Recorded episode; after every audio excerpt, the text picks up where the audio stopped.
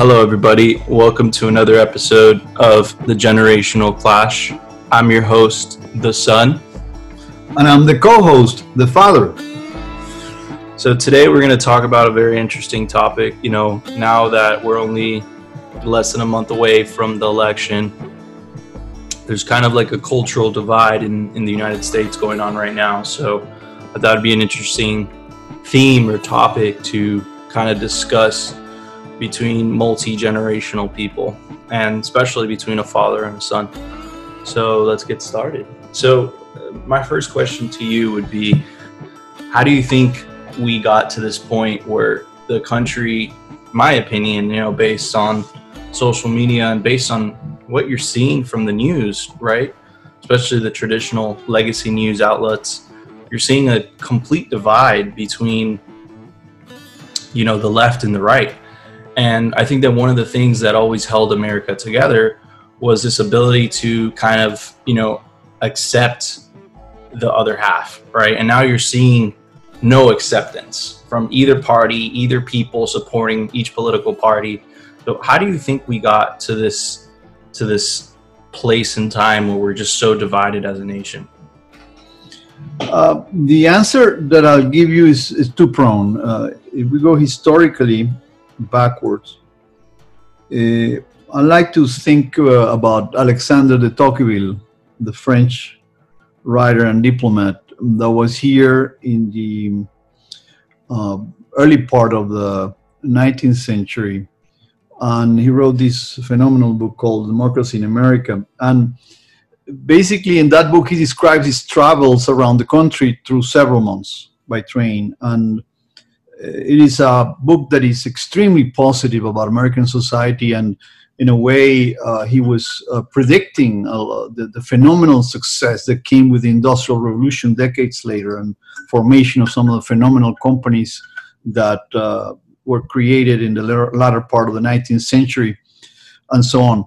Uh, he uh, basically was amazed by some of the American, you know, costumes and traditions and ingenuity of his people, the Sunday cookouts, the, the church goings, and he went to small towns and he uh, uh, again uh, had a, an, an, incredible experience in, in, seeing a society in the new world uh, being created one of the areas that where he was critical was the criminal justice system. Because so, what, what year was this, by the way?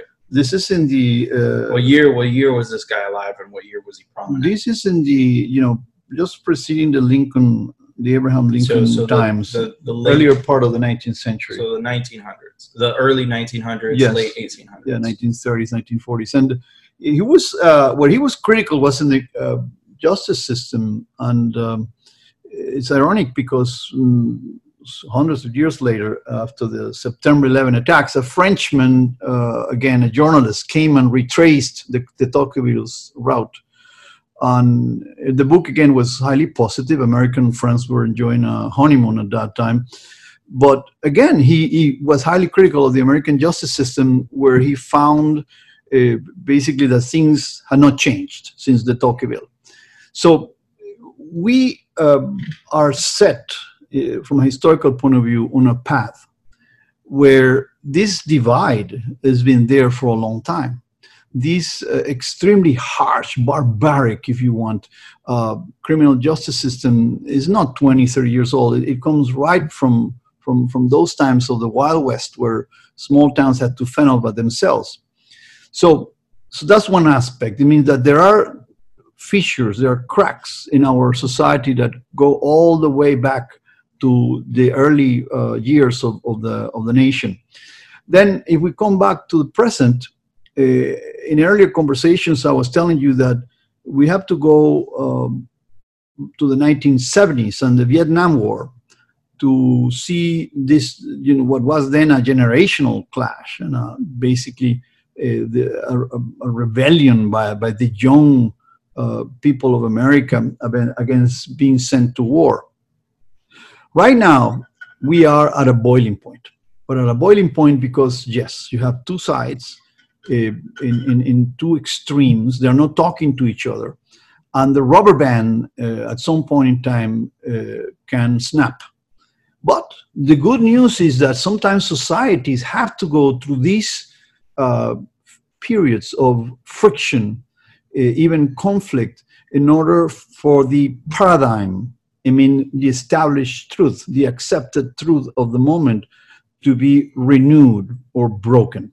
So, what are your thoughts on?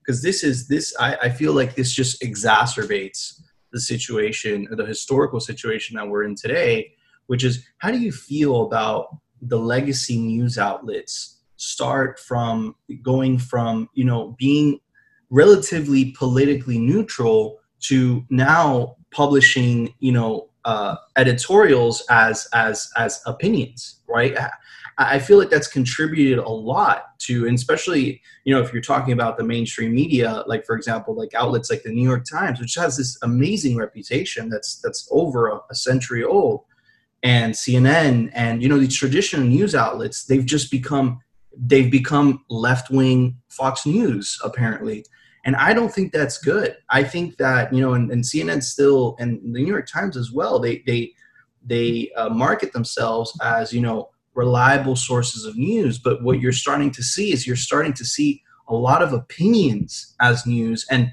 I think that hurts the country. I think it hurts both sides. And what are your thoughts on that? There is no question that journalism as a whole is under fire. so, press, as, as, under fire, as in from the outside, or as under fire, as in from the inside? In, in every aspect. I mean, you just mentioned one aspect of it. Truly, truly concerning when, when editorials become politicized. But I'm more concerned about the truth. Uh, it has become extremely difficult for the average citizen, the layperson, to discern when the news that that are present are being presented to him or to her are have any basis of, of, of reality. The world where I grew up, where articles and white papers and studies were researched, were vetted, and were verifiable, uh, it's become, I, I, would say, for the for the layperson, extremely uh, difficult. Therefore, you have uh, groups of people. Um, you can compare these in, in way in certain ways to the fascist times of of the 1940s, 50s, 30s, where basically masses were mesmerized by individuals that were in reality shallow and without any uh, deep uh, message or ideology, but they were able to enchant, uh, you know, and, and, and convince the masses like the old sophists of uh, Greece, and then convince them to the contrary, literally the next day.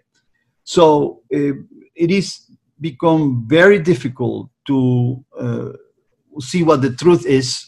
And in my case, as you've seen it, um, every time I read anything, uh, I go and verify it. I go and research it and verify it and look for the data, look for the source of information. And when it comes to stats and so on, I go to the um, commonly accepted or, or legitimate sources of data in order to, to ascertain what the truth is. So, what do you think caused this inevitable? Uh, what do you think caused this? What do you think? Co- what do you think caused for us to end up, you know, in the situation where journalists have decided to kind of throw away, you know, basic things that they teach you at journalism school? You know, what do you think caused this? So I'm coming from the perspective, and you know, I'm, I'm curious to hear your perspective that basically the internet is doing the same thing to journalism that the internet has done to every single industry right? So not only do these companies that previously had to deliver the news now all of a sudden there's a new kid on the block. Now all of a sudden they have to compete right? So instead of you know making investigative uh, instead of making you know your traditional investigative journalism they've basically had to rely on clickbait right? They've had to create this this extreme narrative where it gets people to click it gets people to read right?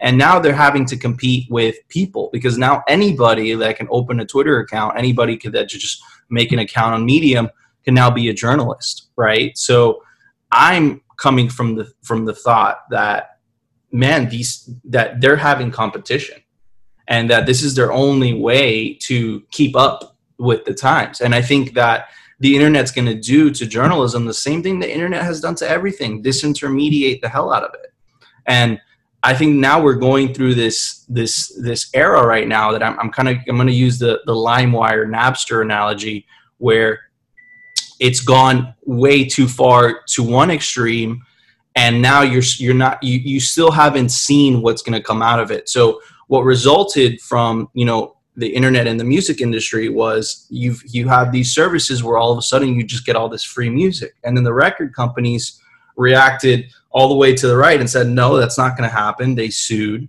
They spent a lot of money on lawsuits. I think they put one of the founders of limewire in jail. But nothing resulted from that. And what what ended up being born from that was services like spotify and itunes right?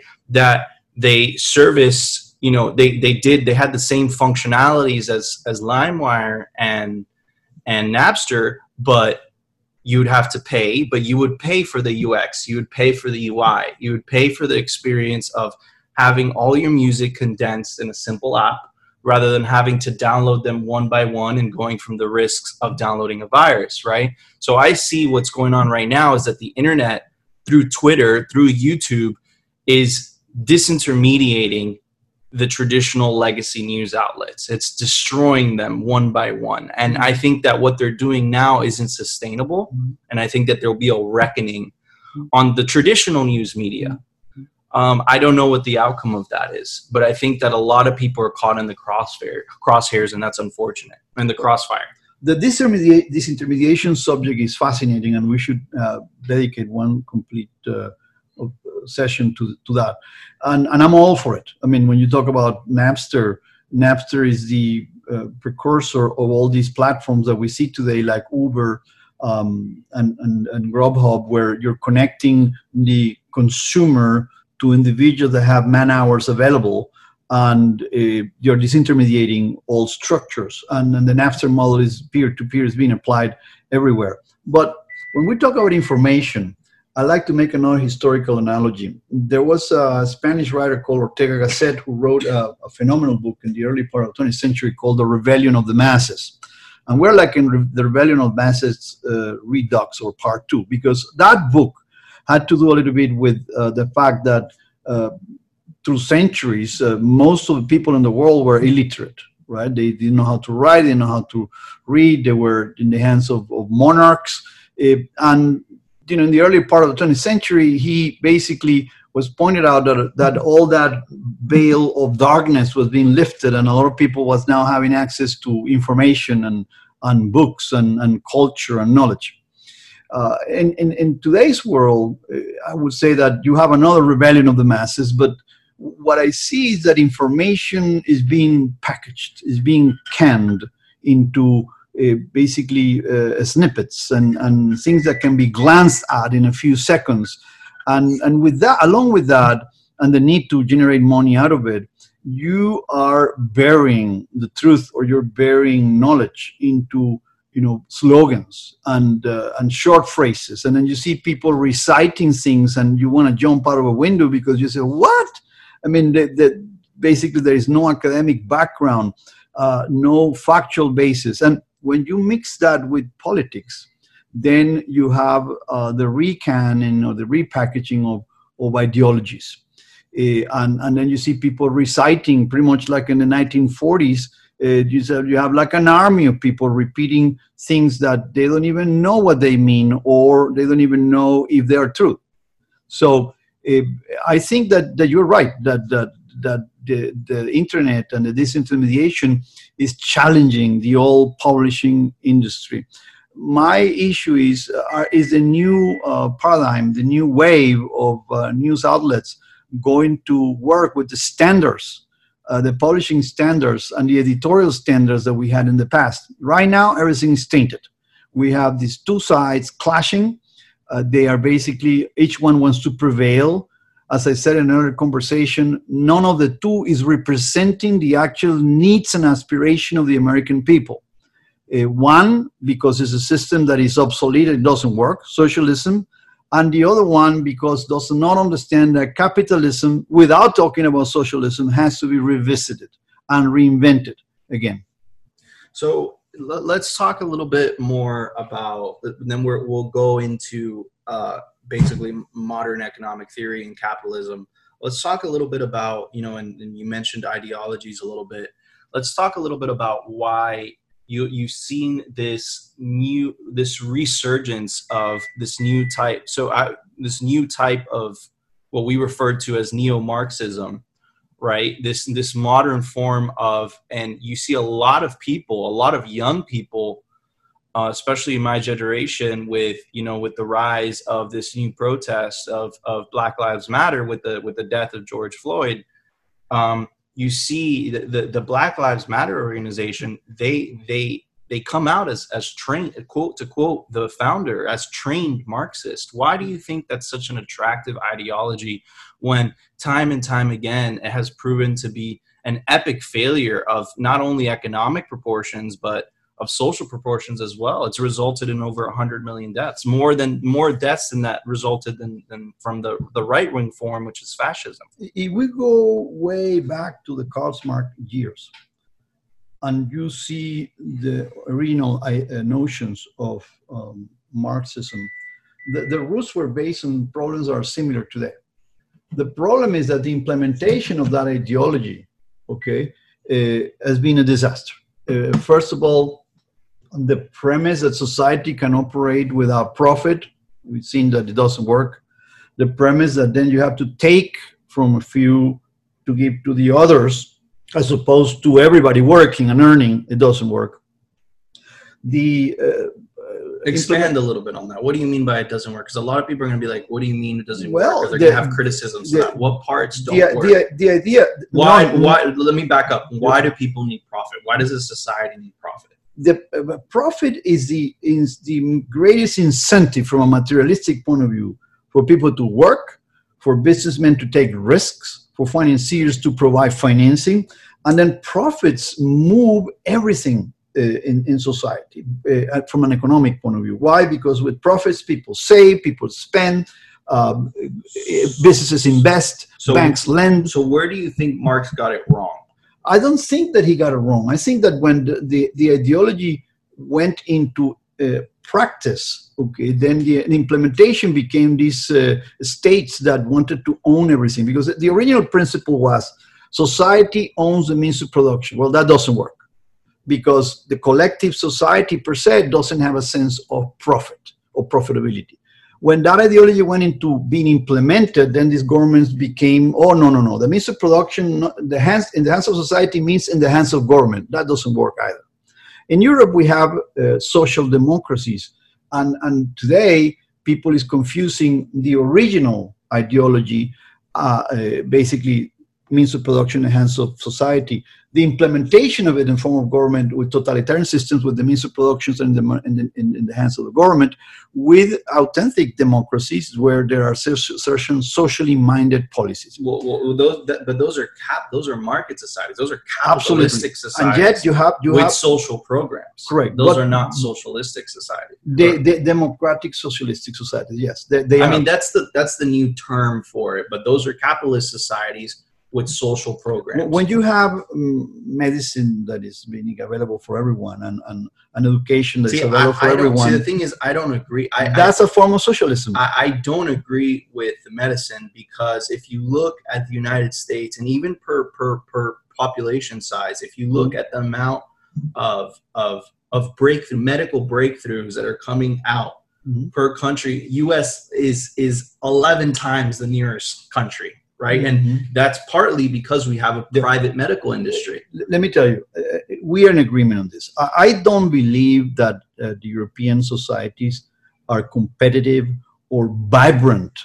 They don't have this uh, tick that has the, the, the Chinese society, for example, or the American society in terms of, of entrepreneurial risks and, and, and, and innovation because because of this because when you start giving things away for free to people the, the, a lot of incentives are lost. But watch out, careful. Because when I say that capitalism has to revis- be revisited, this is what I mean by that. There is a very interesting graph that So I wait, wait, let's let's back up and because we're going to talk about capitalism a little bit and what your thoughts are on what needs to change in American capitalism. But let's back up a little bit. The original question was, why do you think that Marxism is so? Uh, it's it's so. It's so.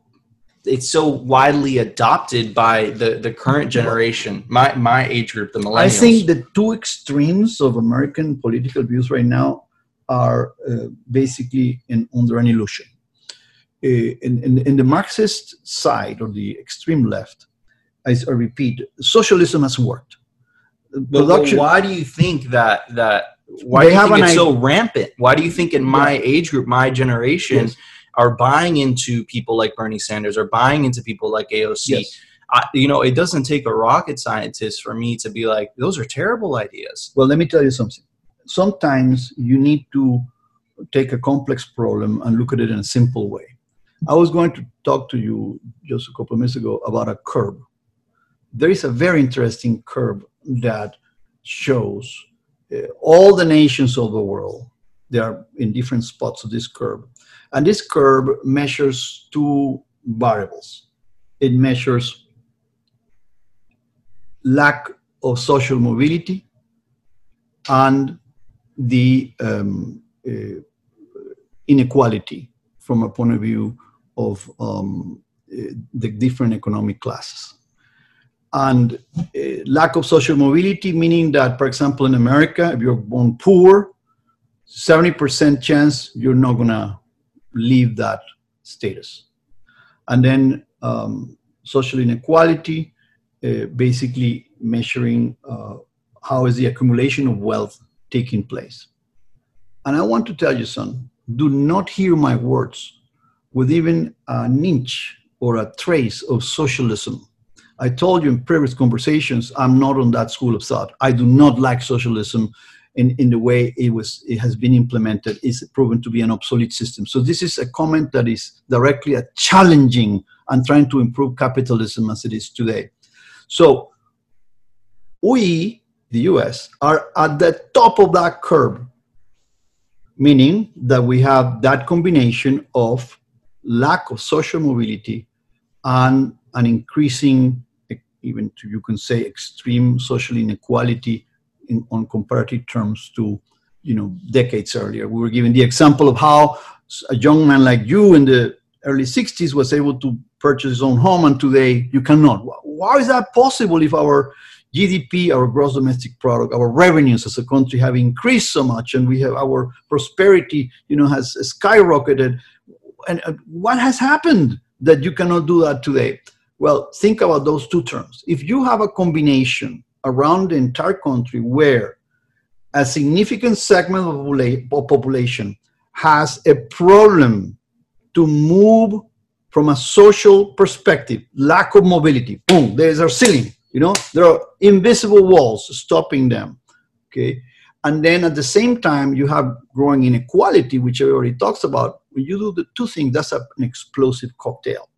Meaning that capitalism cannot turn a blind eye on what's happening because you have then people reverting to believing on falsehoods, believing in illusions. They basically say, yeah, Marxism, like a magic wand, is going to create equality in the country. And Marxism is going to break social the, the, the barriers of social mobility. False.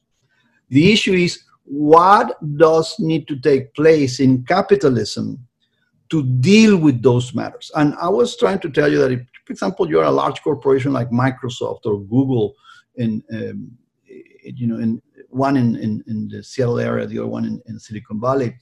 Okay, your employees are having problems affording their housing. Your employees are having problems financing for the education of their kids. Your employees are having problems affording their health care. That's the largest cause of bankruptcy for families and individuals here. That's a reality.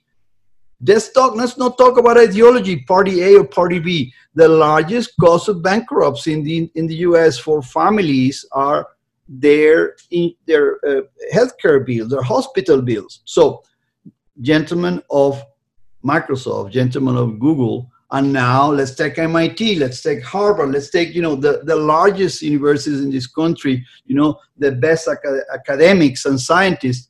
Let's analyze this issue and come up with solutions. This country is being so innovative in creating solutions for anything, almost anything you see around in the developed world in terms of comfort of living has been invented in this country. Okay, what are the solutions that can be implemented without talking about socialism? Okay, but from the point of view of capitalism, okay, where from the point of view that profits should be always should always be the north, the engine that is moving the economy. I start productivity, really, you know, efficiencies that turn into more profits, uh, without basically hurting that by force. Okay, what should those companies that have enormous resources be doing to find solutions for their people to attend those? And I'm just giving an example because I think that the issues of education, the issues of healthcare, uh, and and, uh, are, and, and the issues of people that are unemployed by no uh, cause of their own, uh, maybe by sickness, maybe by you know situations that happen in life okay? So on, on, on issues of employment and then retirement both for veterans and, and all people okay? Society has to deal with those issues cannot ignore them. The people that has pre-existing conditions here cannot be thrown out of the bus. And the argument back when somebody says that cannot be oh you're socialist no no no no absolutely. In, in, in my case, as you know, son, I'm an entrepreneur and I build companies and I believe in the notion of profit. So when you want to explain and understand some of the clashes that we're having now, I say that the fundamental issue is that the current political parties do not represent or reflect the needs of the people. And that's where you see two groups, each one defending their own needs uh, on an extreme basis, and you see the rubber band being, you know, uh, getting tenser and tenser and tenser to a potential clash. So I see that as a result what you're talking about. I, I kind of see that as you know the the Washington establishment, right? What, what, do I mean by that? I mean by the Pelosi's, the Obamas, and then on the other side, I mean it by the Mitt Romneys, the Ted Cruz, the Marco Rubios, right? And I completely agree, and I think that the result of you know the establishment, the political establishment, being so out of tune with the American people, it was basically resulted in the election of someone that you would never think would get elected president, which is Donald Trump, a reality TV star right? And I think that the desperation of a lot of people in this country um, basically resulted in this freak election where someone from without the establishment with someone from the outside of the establishment just came in like a wrecking ball and completely or a majority of the establishment republican party it just completely destroyed it and you're seeing what i'm seeing a lot is is part of this this this this media backlash right I'm seeing a, I'm seeing the establishment Democratic Party, right, doing everything in its political power. You know, whether using impeachment on a on a partisan basis or whether it's using its connections in the press and the media to do everything in its power to get the power back into the establishment's hands, right?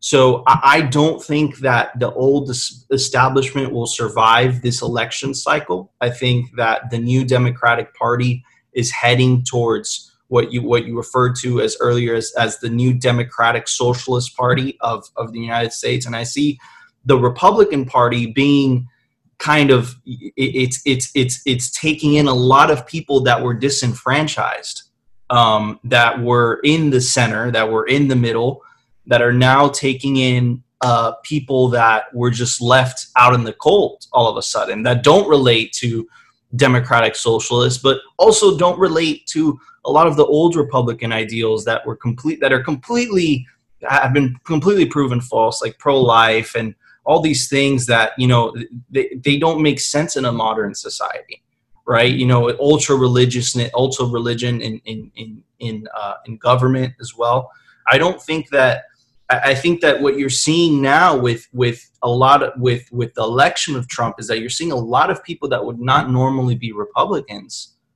voting Republican because of what happened with Trump. The Trump, you know, the the the Trumpism, like is being coined. Um, I think that uh, the President Obama election and then re-election and President Trump's election and now potential re-election reflect part of the clash that we're talking about. Reflect a segment of the population that is unhappy and one preached hope the other one has preached breaking up the establishment but basically many of the people that voted for the first then turn around and voted for the second well so can i tell you can i tell you why i so for example that happened to me i, I didn't vote for trump the first time but I, I, I'm, I'm, I, I'm more of a fan of Trump than I am of the left because of the left's. I know that Biden isn't a socialist. I know that he's more of, of, of a center uh, Democrat. But the mere fact that he's willing to put up with socialist ideals just to get elected is a major turnoff for me. Um, I would rather vote for someone like Trump. But again, I'm not completely happy with my vote for Trump.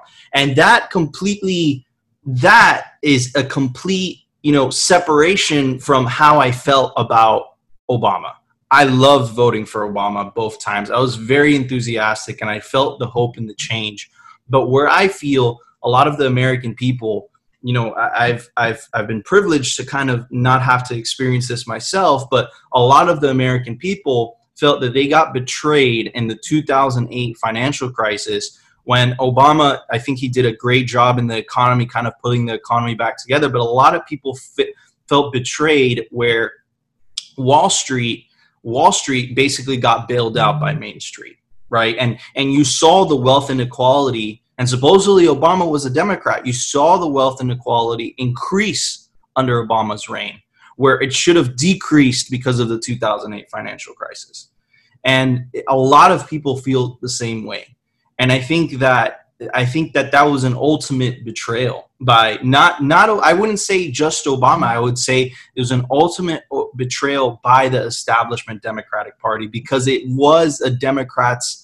The Democrat always runs as as the party of the people. Like it, it's the it's a Democrat that would traditionally put you know a banker in jail but now it's trump saying you know the, the the the now it's trump calling out the military establishment. Now it's trump calling out the banks. Now it's trump calling out the pharmaceutical industry right? And and that completely puts everything on its head and that then that's why you're seeing so many people that would not normally be republicans right a lot of us don't agree with a lot of traditionally establishment Republican views all of a sudden like Trump.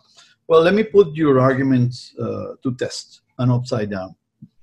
I'm not going to talk to you from a two-party point, system point of view. Historically speaking, the old axioms were that you know in the primaries the candidates will pivot to the extreme right, to the extreme left, and then on the election they will pivot to the center um, presidential historians have argued, uh, I think to a large degree, rightly so, that uh, presidents that have governed from the middle uh, have been the most effective presidents in American history and the, the ones considered. Uh, so you don't them. think that any Wall Street banker should have gone to jail?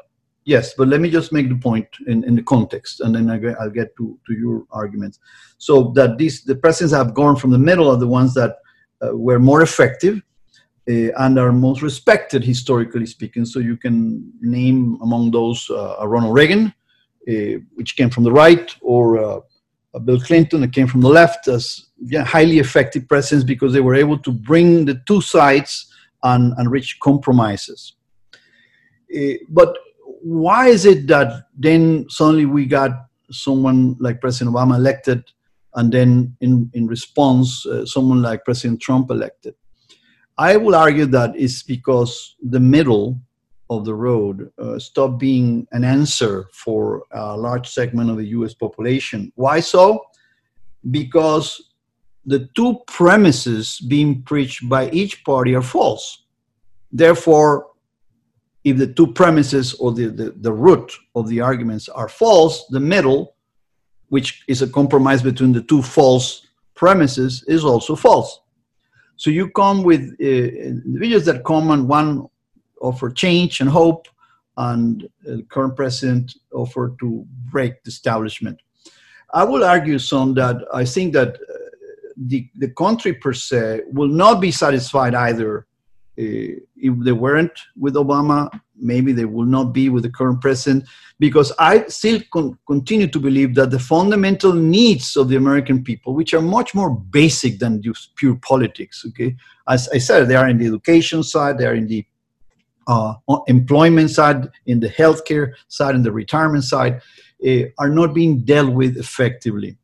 Uh, I believe that uh, the two-party system is under threat and that the loser of this election may break into two or may face the biggest threat of being broken into two ever in American history. Because we seem at the moment to have four different political views in the country with a like a straitjacket forcing them into be two parties. Eh, if you if we had four parties running right now and four candidates you will be perhaps seeing coalitions like you see in Europe, where the minority side is key for the larger side to govern. Therefore, their agenda is heard and taken care of. So we are approaching a boiling point, and it is probable that that our system will evolve from where it is now. But one thing I know: the current two systems are not representing the needs of the people. And we can talk in a different discussion about what I call false premises. And to give you an example, if the uh, steel workers, coal miner workers, and the automobile industry workers that voted for Obama and then uh, changed for President Trump have continued to be given a false premise of the not the root of their problem and their, and their the solution, but false promises they will continue to be happy with uh, you know unhappy with the, the the one that made the first made the promise to them and then the one that followed. Why? Because if, if you're facing with large swaths of the american industrial apparatus that basically have become obsolete this is a service oriented economy. This economy that basically more and more is knowledge based and we cannot compete due to our high standards of living, our high revenues, our high income per capita. We cannot compete in manufacturing certain things here. Uh, then you cannot come and promise uh, people things that you cannot deliver to them because basically that's not going to happen. So I say that there's a large number of voters that are being promised in the last 10, 12 years things that cannot happen. So the solutions don't seem to be coming out of the current two political party system. Are you not optimistic about?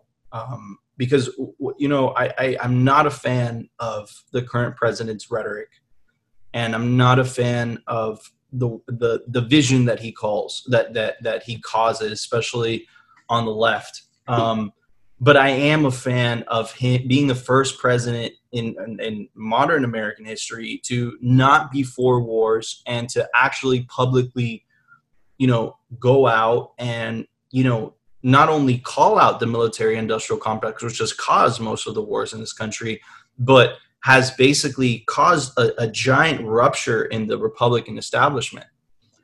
I believe that President Trump has resonated with a solid segment of the US population, which should be a, a, lesson for everyone that there is a large number of people that before he came along felt they, did, they were not being heard, they were not being listened to, they were not being represented properly. And, and he came and he has actually captured their uh, uh, sympathy, their, their, their following, and, and they want more of him. They, they, they want to hear what he says, what he, what, what he plans, what he has in mind. Let me tell you, my questioning is not about him individually, but it's him and all the others that preceded them. American society, the most prosperous, most successful society ever created by men in human history, is not evolving enough to deal with the issues of lack of social mobility, growing inequality, and then the fundamental needs of society, which basically have to do with, we just said it, right? Education, healthcare. You have to have the possibility to work. And if, if you cannot work and you're unemployed, then you need to be supported while you get back your, on your feet. And then retirement. Those things, the society has failed to address and solve them without this in, you know in uh, uh, duality that if you're not with me then you're against me and you're a socialist no sir capitalism needs, needs to be revisited okay so it needs to be revisited without the extreme end of the left but it needs to kind of look at you know look at some of the components of, of capitalism. I'm going to give a, great real life example. Milton Friedman kind of walking back his statements when in the 1970s and in the 1980s there was a lot of environmental disasters caused by chemical companies and oil companies. So he had to walk back and milton friedman for anybody that doesn't know he's he's ultra right on the economic scale right? He believes that free markets will fix everything but he had to walk back and he had to say you know what? We actually need some government regulation to kind of limit the environmental disaster that a lot of these companies are doing right? So so is, is that what you mean? It needs to be revisited. It needs to be rethought? Correct. I think that until this uh, large swath of the us population both on the right and the left see the light at the end of the tunnel in terms of their government and the people representing them working or coming out with real tangible solutions to those basic needs, you're going to continue seeing this uh, potential clash and boiling point we are facing now. Awesome. Okay, so okay, so we will leave it at that. We're running out of time for today's podcast, but we'll leave it at that. And in part two, we're gonna re- we're not only gonna revisit the subject, but we're also gonna talk about the corruption of not only the educational system in the U.S but a lot of institutions, whether that is from government programs or whether that is from you know the the increase of the increased use of the internet. You know, we'll we'll leave it to that conversation. Anyways, guys, thank you so much for listening, and don't forget to like and subscribe. Tune into the next one.